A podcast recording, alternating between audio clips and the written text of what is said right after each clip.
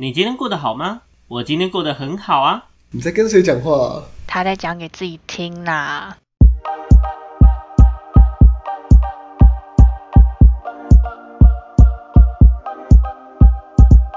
欢迎回到讲给自己听，我是不务正业咨询师小邱。我是阿亮。我是阿鱼，我是阿瑞，好，我们今天呢要来聊的东西非常的日常，嗯，用日常对吗？好，非常的日常，我们要聊舒适圈这个部分。OK，那我想先在开始聊之前，想先问一下大家对于舒适圈的感觉，或者是你们觉得舒适圈是什么？我们先从最没有脑袋的阿亮开始好了。对啊，我就知道你要先这样问我。好呛好我又呛被你们讲过，对凶？起来，凶起来！哦，舒适圈哦，我觉得啊，顾名思义就是自己待了很舒适的一个环境，觉得很爽，很没有负担，没有压力。OK，很爽很舒服，很没有压力的什么东西？的一个环境没？你的环境的一个环境，所以你觉得舒适圈是个环境？嗯，对，我觉得是个环境，是个环境。好，没问题。所以舒适圈它是一个环境。那我想问一下阿宇呢？阿宇你怎么觉得？舒适圈吗？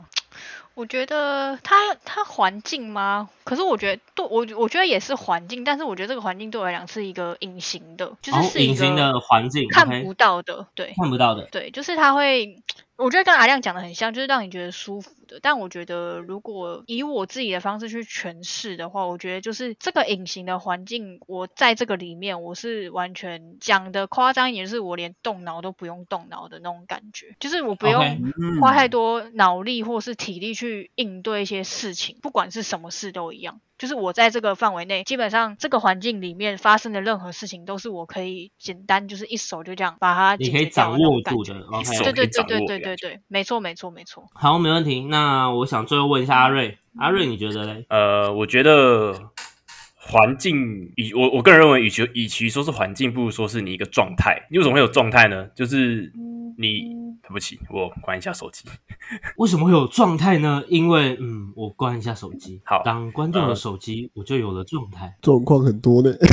好，状态的原因是因为，比如说你已经非常的对于现在这个状况，你已经觉得非常舒服，因为是舒适圈嘛，所以你不用去做什么事情。比如说你每天都做一样的事情，那你是不是已经不用去在意说有什么新的改变，有什么状况？就我觉得阿宇讲的不用动脑是一是一个很不错的一个点。那你在你当你已经安逸于安逸于这个状态了，刚刚所提到的环境就是你自己建立起来这个安逸的环境，嗯那你这个里面呢，你就是处于一个舒适的状态，所以才是舒适圈。嗯我个人认为，个人认为是这样子，统整起 OK，来。好，没问题。那接下来呢，我想要开始来呃质疑一下大家的话，就是我想先问第一个问题：你们觉得舒适圈一定是很舒适的环境吗？不一定啊阿亮你怎么看？对这问题，对啊，我因为我们刚刚都讲嘛，舒适圈大家认为就是一个很舒服、很懒，或者说不用动脑，或者是我很好可以掌控，或者是呃之类零零总总，大家大概就是这一些的感受。但是嗯我们去思考一件事情是：舒适圈真的舒适才能叫舒适圈吗？我们有没有可能有负面感受时的舒适圈？啊，哎，来，好，我的想法是，呃，为什么是舒适圈？是因为你已经不想改变，但是不想改变，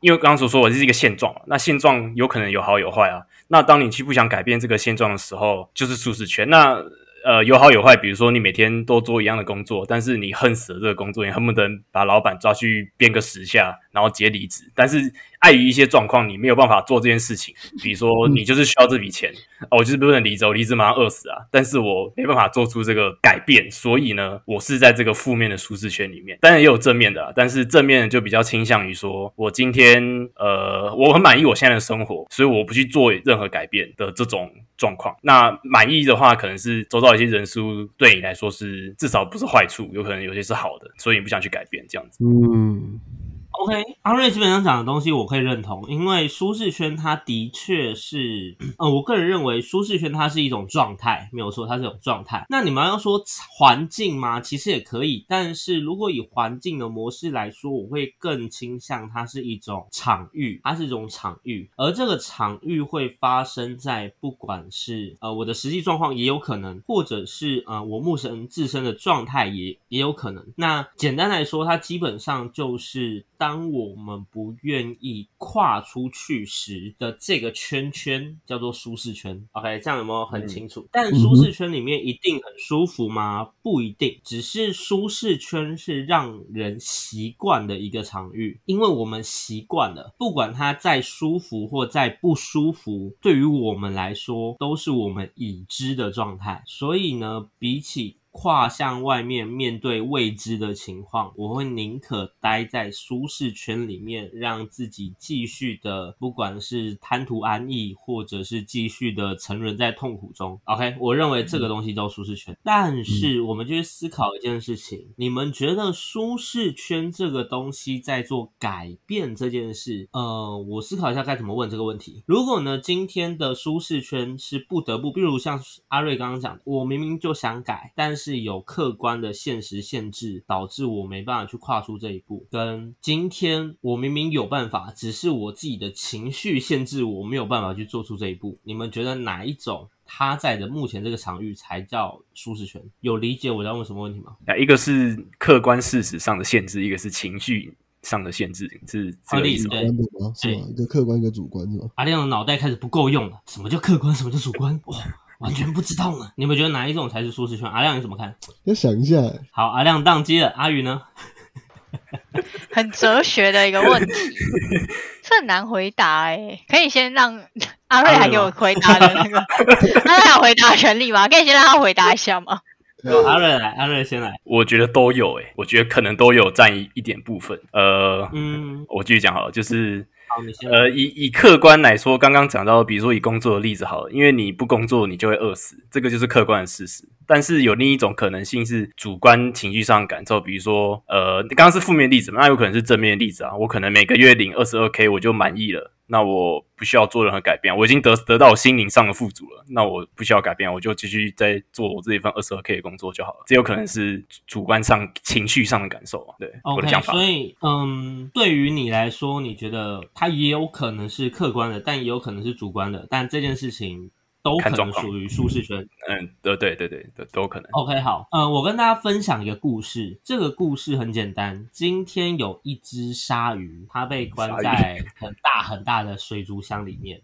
OK，好，那它的水族箱旁边，就它其实这个水族箱是跟海洋连贯起来，OK，跟海洋连贯起来的，只是呢，它被一个透明罩子罩住。鲨鱼一开始很想往外游，所以它会一直撞那个透明的玻璃墙，撞到后面它就不再撞了。但默默的有一天，工作人员把整个玻璃罩拿起来，但是你会发现，这只鲨鱼始终的还会在那个原本有玻璃罩的那个环境里面游泳。它再也不敢往外撞。OK，好，那这个故事我觉得很有趣的一点在于，我们会发现，其实舒适圈这个东西也有可能是一开始客观的条件，我们先制造出来的一个框架。嗯。而当人发现，在客观上，呃，我们今天在突破这个框架有困难时，呃、有困难、啊、并非是完全不可能，但它有困难时，于是我们就会拘泥或安逸在这个框架里面，就算后续我们把外在的困难或外在的限制拿走，这个人还是会持续的沉沦在这个框架内，不愿意往外走，这个叫舒适圈。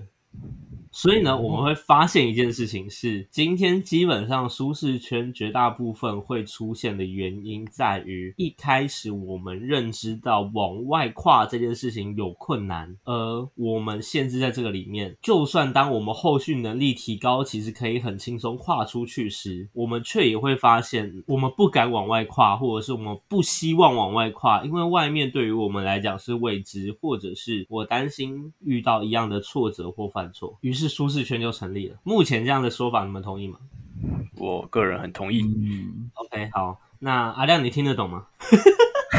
问阿亮说，在教小朋友，有啊，有在听啊，你继续讲啊，继续讲啊。OK，好，所以我们发现这件事情有点，但这样子大家都可以大概理解什么叫做舒适圈了。所以，呃，简单做个结论，会发现舒适圈这件事情，它其实不舒服，它其实不一定舒服。当然，它也有可能的状况是，就像刚刚阿瑞说的，我安逸于目前现在的状态。但严格来说，因为人的欲望是无穷的，所以就根本上来说，除非这个人发现他的欲望拓展实行上。遇到了困难，或者是需要的代价很高，不确定性很大，否则我们正常的状况是无限制的去进一步的拓展我们的欲望。嗯，同意吗？对吧？嗯好，所以呢，通常我们的舒适圈是建立在我们发现了有外界有困难的情况下，所以我们就会拘泥安逸在这个小小的框框里面。当然，每个人的舒适圈大小不太一样。OK，好，那但是话说回来，我想问一下大家，那你们觉得舒适圈有没有什么样的好处？阿宇，你觉得呢？好处吗？对，好处。可是我现在，因为刚刚阿瑞讲的那个，就是他解释的那一部分，然后让我联想到我之前的那个经验，我现在完全部分嘛，对我想不到好处，你知道吗？可是呃，有啦，如果硬要讲的话，我觉得还是可以。就是嗯，因为我自己本身的那个例子，就是像刚刚瑞提到工作那个部分，就是那个对我来讲算是一个蛮怎么讲，就是它算是蛮负面的一个经历，对我来说，我觉得算是。然后嗯，他其实如果真的要讲，他可能就是百分之九十五都是不快乐的，但是有五趴快乐的。那那五趴快乐是什么？就是那些同事们吗，呃，这个跟我想法是就是怎么讲，想法相同，然后是嗯，呃比较呃，我我这样讲可能会有些人会觉得有点偏颇，但是就对我而言的话，我会觉得就是比较是真的是是比较正常一点的逻辑的想法相比较相近，然后而且是正确的对这些同事，这些呃也不能讲同事啊，我觉得对他们对我来讲就真的是已经是朋友了，这样就是在那样的环境下，然后你还可以找到就是跟你想法是雷同，而且你们做的事情确实也是对的的这个情况下的这些伙伴，我觉得是蛮难得。就是就我的那个经验来说的话啦，这应该就是算 OK，好我想得到的好处吧。好，我觉得阿鱼的这一个举例非常的棒。这个举例让我们知道，今天我们会待在舒适圈里面，也有一种可能在于说，假设这个舒适圈或这个可能性里面还有一点机会，那我们会更倾向于这个我们已知可能会有的希望，而去忽略掉其他外界所未知的可能性。你有没有觉得这件事情很有趣？就是我们会进一步的拘泥在我们想要看到的事情上，我们想要看到的事情上，但很多时候也因为这样子，我们会忽略掉外在的可能性，也有可能不是忽略，但是外面的东西太可怕，所以我们才会发现跨过舒适圈这件事情是困难。但我觉得阿宇刚刚的举例非常的棒。阿瑞呢？阿瑞，你觉得舒适圈的好处是什么？我觉得好处就以个人而言，就是你很你会很有安全感，跟很降低你的焦虑感吧。因为就是比如说以刚刚刚跨出舒适圈的例子来说，因为外面一切都是未知，都是恐怖的。然后当你想要当你认知到这件事情的时候，你想要做改改变，但是你又害怕失败等等原因，你就会很焦很焦虑，所以然后很没有安全感，所以你就会倾向留在舒适圈来满足你个人的安全感，对吧？以及快乐的心情，大概是这样。OK，好，我觉得，呃，以阿瑞讲的东西来说，它其实就是某种意义上的正解。基本上，我们待在舒适圈的优点或好处是什么？就爽啊，就 不用再烦恼更多的东西啊。为什么？就是我们在舒适圈里面可能会烦恼已知的东西，但也就这样子。你们有理解我在讲什么吗？比如说，我今天我很同意迟迟拘泥在这个环境、这个失恋的框架里面，好了，我走不出来，我就死在这里面这样。但是哦我只要死在这里面就好了，我不用再去想着在外面我还会失恋一百次或五百次不会再。死第二次、第三次了。对对对对对，在这样的情况下，是不是对于我来说是舒服的？我只要在里面一直不断在女生身上死掉，这样就好。我说阿亮 你，身上死掉是怎样？我不知道。那阿亮，你知道牡丹花下死，做鬼也风流，对不对？OK，这样阿亮你同意吗？你说刚才阿瑞讲还是你前面讲那一段话 就好了？我说我先给我跳，你妈的！没关系，那我问一下阿亮，阿亮你觉得好处是什么？我觉得刚才讲，其实我觉得这样讲下来，那个优点的话，像我觉得以我自己的例子的话，像我在讲到舒适圈，我觉得很好的举例的点是，嗯，我现在在练鼓的那个音乐教室，对我来说就是一个很好的舒适圈的例子。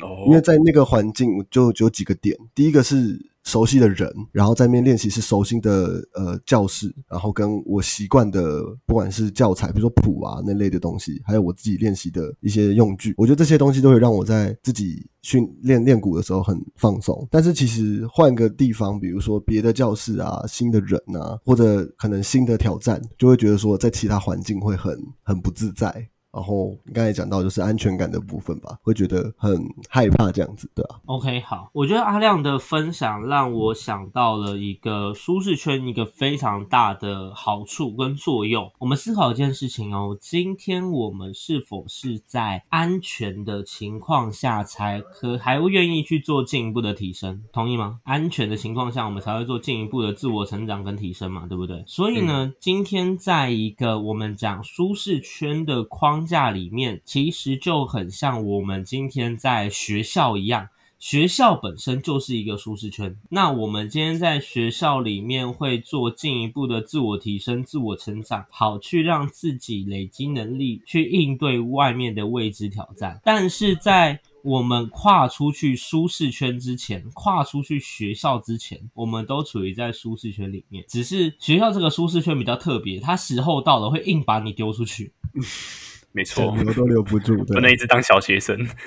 对你没办法一直当小学生，你会被丢到一个大更大的舒适圈里面。但是这个更大的舒适圈里面可能又有点点不一样，比如说国中丢到高中，高中丢到大学，大学呢嗯到大学基本上有些人可能被丢到研究所，但不管怎么样，这可能都是一个个舒适圈，甚至被丢到职场的第一间公司，第一间公司也是一个舒适圈，合理吧？所以人其实就是一个持续不断被往其他更大的框架丢的一个过程。这是舒适圈的好处，因为你在每个舒适圈里面，你都会有一个时间或有一个嗯、呃过成长的过程、成长的经历这样子，这是舒适圈的好处。但为什么我们需要去突破舒适圈？阿亮，你觉得呢？嗯，因为还有很多东西是，其实你可以去学，但是可能像你前面讲，你碰到一些你之前碰因为框架的问题啊，你被一些东西限制了，你会害怕去突破自己，可能心理上有些阴影吧。比如你追求一些新的东西，你会你以前觉得这个东西这样子，哎，你有受过伤，你你怎么样？你有心理一个压力，你有阴影在。结果你下一次，你刚才讲说你长大了以后，说明其实你能力已经可以很轻松的克服这些事情，可是你就觉得说，呃，我没办法，甚至就是连想都没有想说还要再接去接触，再去接触那样的领域之类的。OK，好，所以你的意思在于说，今天我们在突破舒适圈，等于是在突破我们的，呃，我们讲不管是所谓的限制性框架，或者是内在恐惧的部分，合理吗？对啊，我觉得目的其实还是就是提升自己吧，对啊，不管有什么样的理由，就是要越变越好这样子。OK，好，目前你讲的内容，我觉得我是同意的。那阿云呢？为什么每次都要先否定他，然后再跟他说，嗯，我觉得 OK 这样子，这 样 这样很针对阿亮，先有个鞭子，再有个棒子。哎，不对，先有个棒子，再有个什么东西？到底要请求他是不是？你觉得到底到底是要对他好，还是还是怎么样？就是对不好，然后就对他更不好，这样。就是被你闹一个害我也忘记你到底问了什么，靠背。我说我的问题是为什么要突破舒适圈？我为什么要突破舒适圈？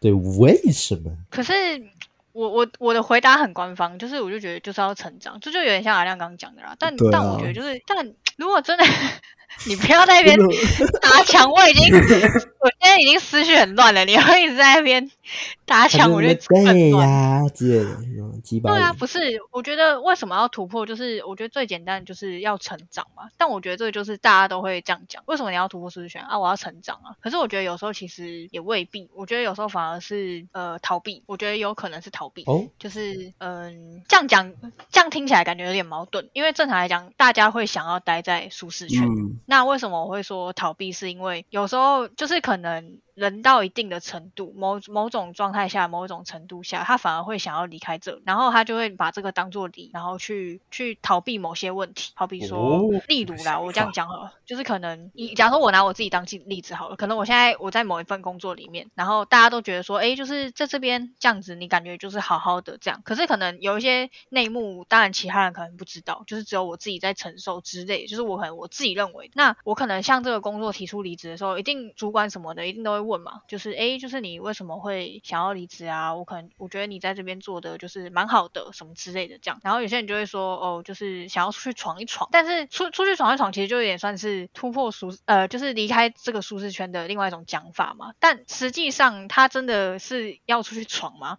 还是他只是为了想要先逃离这个地方？逃避就是我现阶段的困局。对对对对对，我觉得是有可能。我同意，对我同意。对，所以我觉得呃，迫使自己成长是一个可能，但我觉得也会有反面，就是逃避，其实也是逃避的一种。我同意，我同我其实很同意阿宇刚刚说的，就是这件事情只是变成是一种两害相权取其轻的概念，有吗？就是我今天是要逃避现阶段的困局，去面对未知的困局。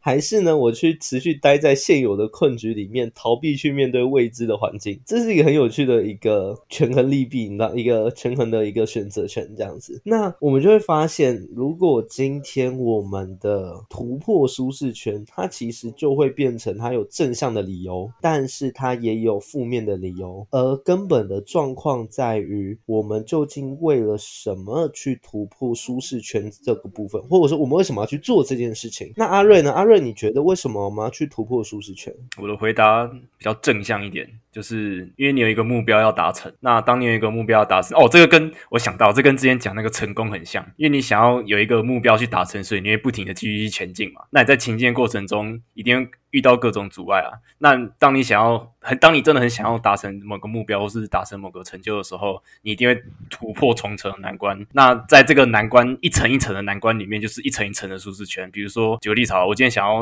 我今天不安于只赚二十二 k，我想要赚。三十 K 好，一个月我要赚三万块，那我一定会想办法去提升职场上的技能啊，或是一些其他的实力等等，或是或是我转职找别的工作，都是一种突破的方式啊。那如果今天我又不满于不满足于我一个月赚三万块，我想要赚五万块，那也就是一样的方式去突破这个现有的工作下的框架，然后去精进自己，或是呃寻求高就等等的这样子的做法。所以这基本上就是一个我们为了去达到我们的目标而。去而需要去做的一个，嗯，我们讲所谓的过程，过程一个必然，所以我们就会发现哦，很有趣。今天我们突破舒适圈的状况，有可能会是推力，但也有可能会是拉力。假设今天我们去说，今天我要实现完成我们的理想目标是拉力，那今天想要逃避现阶段困局的这个原因，就会是推力，同意吗？那我觉得。嗯，以阿亮讲的那个方向其实也是对的，就是今天我们脱离舒适圈的本质其实是为了成长，又或者是我觉得有一个观点可以去思考，在于说。我们今天脱离舒适圈这件事情，建立在线下的舒适圈成长完之后，为了要做一个更好的进步或开阔更大的视野。例如，我们以前玩游戏，是不是先从小小城市慢慢到中的城市到大大型城市，大概是这种感觉。那我们的舒适圈也应该去做一个。渐进式的拓展，因为我们在第一个舒适圈学习完了，可能到以零到十等新手村脱离之后，要到大城市了。就是人会在这样的呃成长阶段中慢慢去拓增，只是我们会选择说，今天你的呃脱离舒适圈这件事情是基于你的拉力，就是基于你的目标去脱离，还是因为我们在这里可能我大学没有毕业，我是肄业，但是我就直接强迫自己先推到另外一个舒适圈，就是职场社会上面去。这样讲应。该就非常的贴切目前的状态了，同意吗？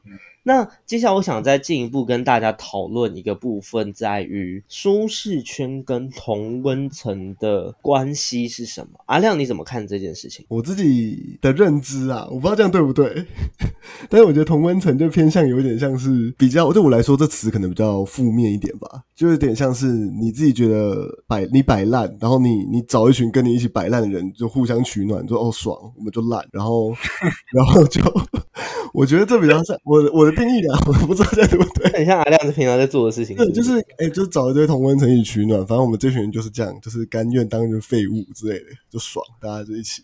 我觉得我中枪了，但我没有证据，我不知道为什么。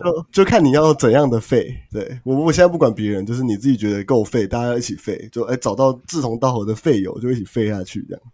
废油，名真笑，新名词 废油，对啊，就够废。废油就是真的失败，就是失败的。对，从英文的双关词，对，中文到语句废油，让你立刻废油。OK，六六六六六，这个就对我来说，相对于舒适圈，可能就比较没有更多的正面意义。对我来说，可能就只剩头牌了。我第一个想法是这样子。OK，好，没问题。那呃，我们思考一下哦。其实同温层这个部分的正向意义，可能叫做志同道合。嗯，同意吗？不错不错，我刚才想表达这个啊，只是我 对吧？对吧？就是其实同温层正向意义叫做志同道合。那。它的负面意义其实就像阿亮讲的，就是我们找了一群废友，流合污然后彼此呢在追求废物的真谛这样子，废出新高度。例如像竹林七贤，每个都不务正业这样子，然后每个整天躺在竹林里面，那个是真相，那个是真相，没错没错。没错对吧？那那那后人就会觉得这东西叫艺术，没有在那个时代就是一群废物，合理吧？合理吧？对吧？就是因为每个每个世代的价值观不太一样，所以所以这样的状况就变成后世会觉得他们是一群艺术家，哇，放荡不羁，哇，真的是非常风流这样子，对啊。过往在那个时代，可能就是七个废物，然后聚集在竹林里面，然后不务正业在然后不冲分小穿衣服，对啊，可能也不穿衣服，袒胸露露背的有没有？然后可能还在抽大麻，或者说不但是冲成小队，合理吧？所以这东西就是同文层。那我们会发现一件事情，同温层这个东西，它其实跟舒适圈非常的像。应该是说，今天假设我们同温层凝聚的情况下，就有可能帮我们自己创造了一个舒适圈，同意吗？嗯，知道我在讲什么吗？假设我们今天在，嗯，我举个例子好了，Facebook，Facebook 的演算法很容易让你的整个资讯，因为大部分现在很多人其实在呃资讯浏览上面会用一些社群媒体，但是就他们的演算法来讲，如果我们今天都看差不多类型的资讯，例如我今天的政党是某某政党，而我去看固定都看某某政党的内容，久而久之你会发现你整个涂鸦墙都变成是偏依某个政党的政治内容，你不会有另外一个党派或者是另外一个角度的发言，这件事情叫做同温层凝聚。嗯，但就广义上来讲，它其实就是个舒适圈，因为呢，就我们的认知来说，这件事情是我们熟悉已知的东西，而其他政党或其他角度的声音，对于我们来讲是未知的。这个未知可能会威胁掉，威胁到我对于已知这部分的坚持，跟我对于这部分的信念、信仰。信仰对，对吧？它是个信仰，其实政治跟宗教是差不多的东西，某种意义上来讲。那在这样的情况下，为了不让我的信仰被打破，于是呢，我就尽可能的去避免同温层以外的声音，为了让我自己。不要跨出舒适圈，同意吗？所以我觉得这件事情的关联是这样，就是同温层跟舒适圈的关联。今天当我们有一个既定的认知，或者是有某种倾向，而当我们过度的去放大这个倾向的时候，我们就会发现我们已知的资讯都会偏向这个倾向。理解我在讲什么？我们任何已知的资讯都会逐渐偏向这个倾向或这个面向的内容，我们不会再听到另外一个取向或另外一个角度、另外一个立场的资讯内容，这是一个很恐怖的事情。其实就我们的角度来讲，对，OK。那阿亮对于你来说，你觉得你有没有同文层？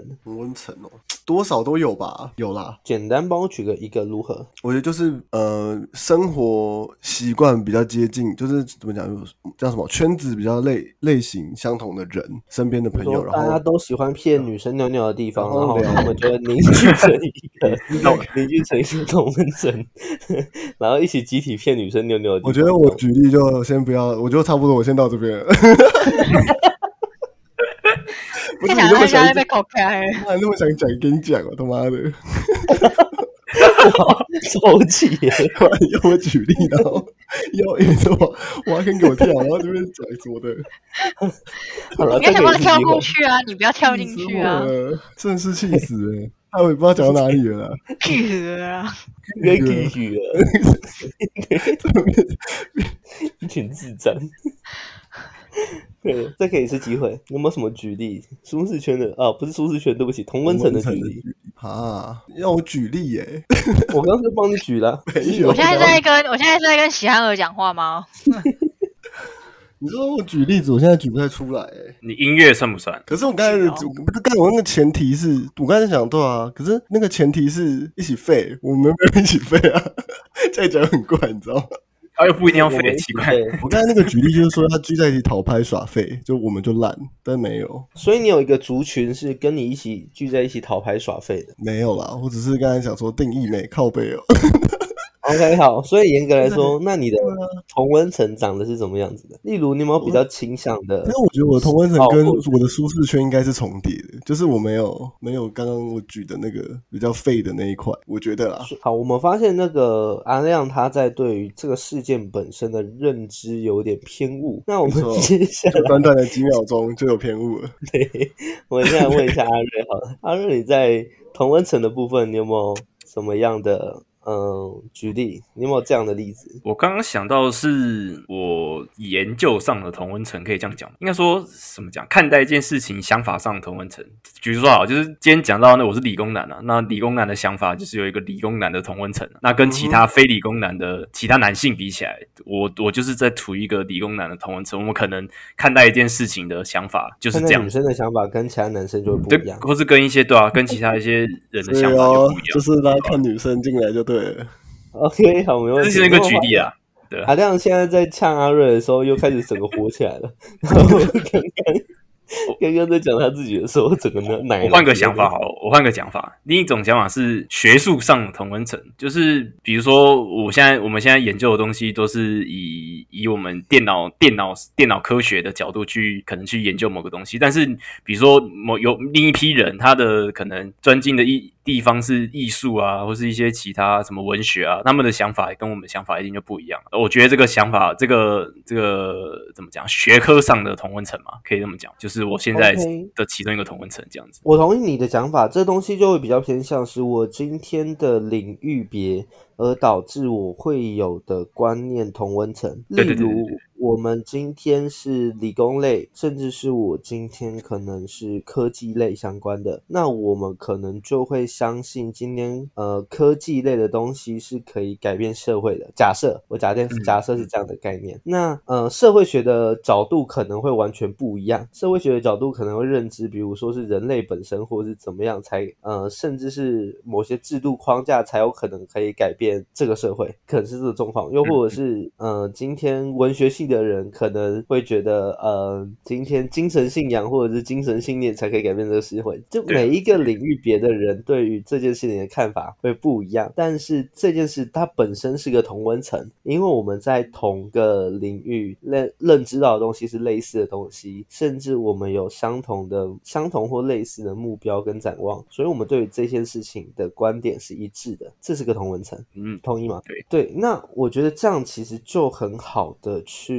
嗯，很好的去看待今天同温层跟舒适圈之间的关系，因为通常我们的同温层肯定都会是我们的舒适圈，这样可以理解吧？嗯通常我们的同温层都会是我们的舒适圈，当然我们的舒适圈可能不完全都会形成同温层，这不一定。例如我今天在原生家庭这件事情上，我就很难形成同温层。嗯嗯合理吧？但是我今天在对外的有一些公共可能比较重叠性比较高的、比较显性的这些东西，就很容易可以形成同温层。而我们会发现，今天同温层的内容基本上都会是我们舒适圈的范围。OK，那最后我们来讨论一件事情，在于我们要如何去突破舒适圈。我觉得比起用突破这件事情，我想要换一个角度。既然我们刚刚说了，同温层通常都会是我们的舒适圈，那有没有可能我们尽可能创造更多的同温层，让这些东西都成为我们的舒适圈？因为我们会发现一件事情哦，今天人终究不可能全然脱离舒适圈，就是你不你活着的状态不可能是没有舒适圈的状态，因为当你没有舒适圈的时候，你就不算活着。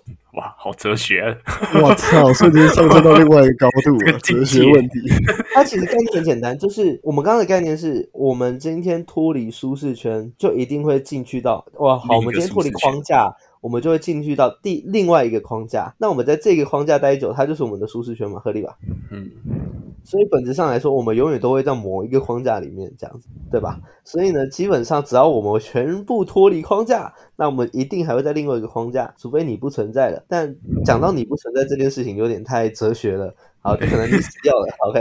可能你死掉，因为死后的世界没有人知道，但你死掉了，你就不会在框架里面了，大概是在死后的世界的舒适圈，对，啊，这时候世界可能有另外一个舒适圈的时候的世界这样子的之之类的，每个信仰可能不太一样这样。但我很喜欢这个答案。那在这样的情况下，我们就会发现，比起做突破舒适圈，我觉得我们在做的是拓展舒适圈。嗯，同意吧？例如，我们让尽可能更多的东西我们能去理解。例如，像阿宇以前没有碰过乐高，但他现在根本就是乐高小公主。不要那么夸张，好吗？乐高小天使，哎、我觉得阿元那个乐高真的很屌，就是很多盒，感觉而且我还一堆还没有煮，这才是重点，好吗？我买了一堆，然后还没有。听起来就是一堆还没煮，这件事还没煮情听起来就负债累累的感觉。是也还好，我看一下哦。我 都还没数数不完的了。数不完。但我就发现，没有时因为以前间哦阿宇不摸乐高，但他现在摸乐高，甚至有点小研究这件事情本身，就会发现乐高领域这件事可能默默成为了他的其中一个舒适圈。嗯，理解吗？所以我们就会发现，我们今天在成长跟进步，其实就是不断的去拓展舒适圈，以达到我们的眼界或者是我们的视野更为拓宽的关键。我们的目的就是在做这件事情，尽可能让我们的未未知越少，已知越多。但会发生一件事情，就是当我们已知越多，未知一定会越越也会越多，这件事情是必然的，没错，踩坑的感觉。对不对？对。未知不会少的啊，没有少过啊。对，但是我们会发现，有效的突破舒适圈的方式，其实并不一定是突破它，而是让它变大。当你的视野变大的情况下，你会发现你的舒适圈的广度会慢慢拓宽。我觉得这件事情才是更为适合，或者是更没有阻力去拓宽你视野的方法。比起今天硬要让自己由 A 到 B，不如让自己由 A 加 B。我觉得这个方向可能对于我们来说说会是一个相对更没有阻力的拓展方式。好，阿阿瑞，你觉得呢？我觉得，我觉得还有个前提是，如果你想要做到这件事情的话，你要先认知到你现在舒适圈是什么，或是说你要认知到你现在在一个舒适圈里面，因为。其实旁观者清嘛，当局者迷嘛，所以你常常可能不知道你已经陷入了一个停滞不前的状态了，导致你可能旁人看起来你就是一个呃整天领二十二 k 的一个人，呃不是整天一个月领二十二 k 的人，整天领二十二 k 好像蛮厉害的。